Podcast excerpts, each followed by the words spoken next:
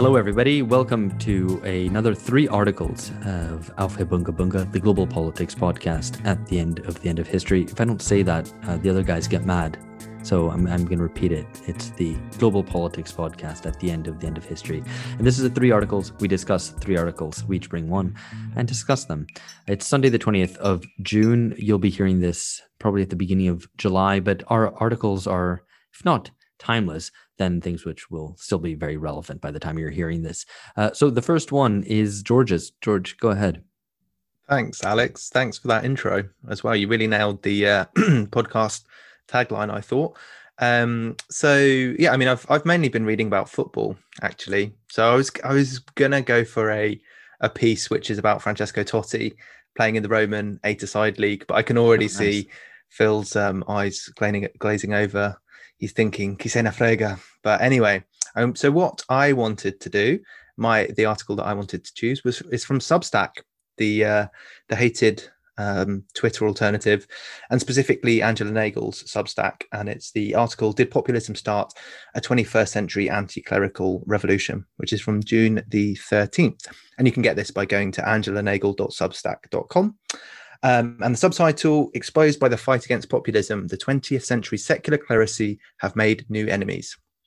So, yeah, I thought this was a really interesting, really good piece. Um, I'd been listening to the audiobook of Joel Kotkin's The Coming of Neo Feudalism while on my state permitted uh, walks in the past um, past few months. Actually, you know, more like six months ago now.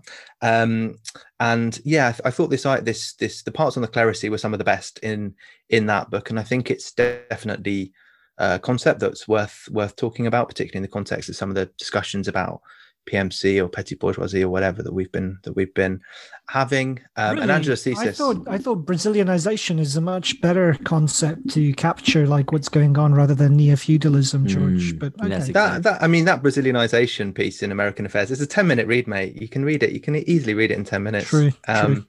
But I wanted to to to expand the net if that's the right phrase, a little bit and um, beyond just things that that we ourselves had written. Um, yeah, so Andrew's thesis in this is that the notion of the clerisy is the clearest way to understand the quote simultaneous class and culture war of populism, defined as a quote a vast secular moral teaching class created in the 20th century who accrue power, set the terms of moral virtue and prestige, and parasite existing wealth through producing and maintaining ideology. So, yeah, safe to say, Andrew's not a fan. Um, but the I think the um, the idea here is that pop- the explanation is that populism is a response to um, the clerisy. It's those who are subject to the clerisy's rules um, and attacks the three main institutions of the clerisy, academia, NGO sector, and the media. We can debate whether this is actually true or not. I think Michael Lind, for example, has a bit of a different reading. Um, and so her understanding of left populism, so the Corbyn, Sanders, etc. movements is that they quickly became filled with clerics, their values, and also their collective self enrichment and power strategies, which the anti clerical public bitterly resent. So, yeah, there's, there's, I mean, there's there's quite a lot more to, to to talk about here. So I'll just go through really briefly what I think some of the the main arguments are, and then we can, you know, we can I can bring it bring you guys in, and we can have a we can have a chat about it. Um, so she sees the foundations of the clerisy basically established in the in the 70s, particularly the ideological foundations through feminism, youth culture, globalization, identity politics, multiculturalism, sexual freedom, the technocratic application of science as a solution to social ills, and so on. Um, and then there's been a vast growth in this group uh, of this social stratum um, since the 70s, particularly in academia and NGOs. And she cites um, this figure that there's over 1.5 million NGOs in the US today and 10 million globally, which is quite a lot. Um, and she sees, and I think this is an interesting point, that the battle against populism was self exposing for the clerisy. So, this kind of populist response to their economic, cultural, political power um, served to further undermine trust in the characteristic institutions of the uh, clerisy in newspapers, in academic titles, all these sorts of things. Um, and then the, I think that the sort of the conclusion is that if the clerisy don't serve this this bourgeois need to constantly revolutionize production and society, then the capitalist class may pull the plug on them, as Angela puts it.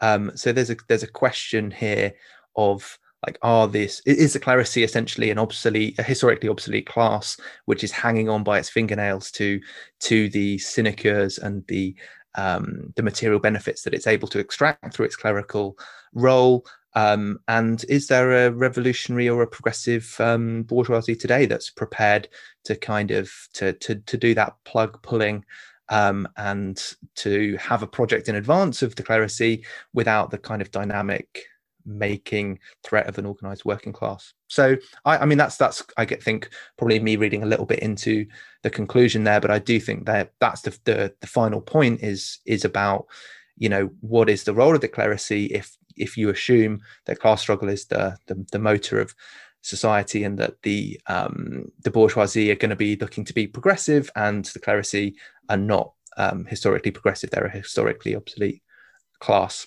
so quite a lot of food for thought there what did you guys make of it i suppose i mean i it's a new i mean i guess it's uh, rehashing essentially the pmc debate um, with a different kind of term. And so Angela's trying to reframe it by using a term from kind of uh, the 19th century and linking it to um, linking it to some of those kind of earlier conflicts, and it gives a different historic perspective. I mean, I suppose the point isn't the point that their influence partly speaks to the end of class politics. Um, you know, so the very fact that there is no kind of organized labor movement and correspondingly that the institutions of you know that or that the capitalist class itself is um, correspondingly weakened and more fragmented and it's in that particular context that you have this um, in kind of expanding into the vacuum that you have all of these um, subsidized institutions universities ngos mm. think tanks what have you that have how, how do you how do you how do you reckon because i mean i don't see it that way. But I see that it, the growth of the clerisy more as a product of post-growth capitalism of rent-seeking financialized capitalism where there's money sloshing about which can't find productive investment no sure i think goes I mean, towards foundations ngos yeah i think so that i think yeah. Hey there you've reached the end of a short excerpt from an episode that's been released only to our patrons. If you'd like to join us and gain access to around two patreon exclusive episodes a month please go to patreon.com slash bungacast. We'd love to have you.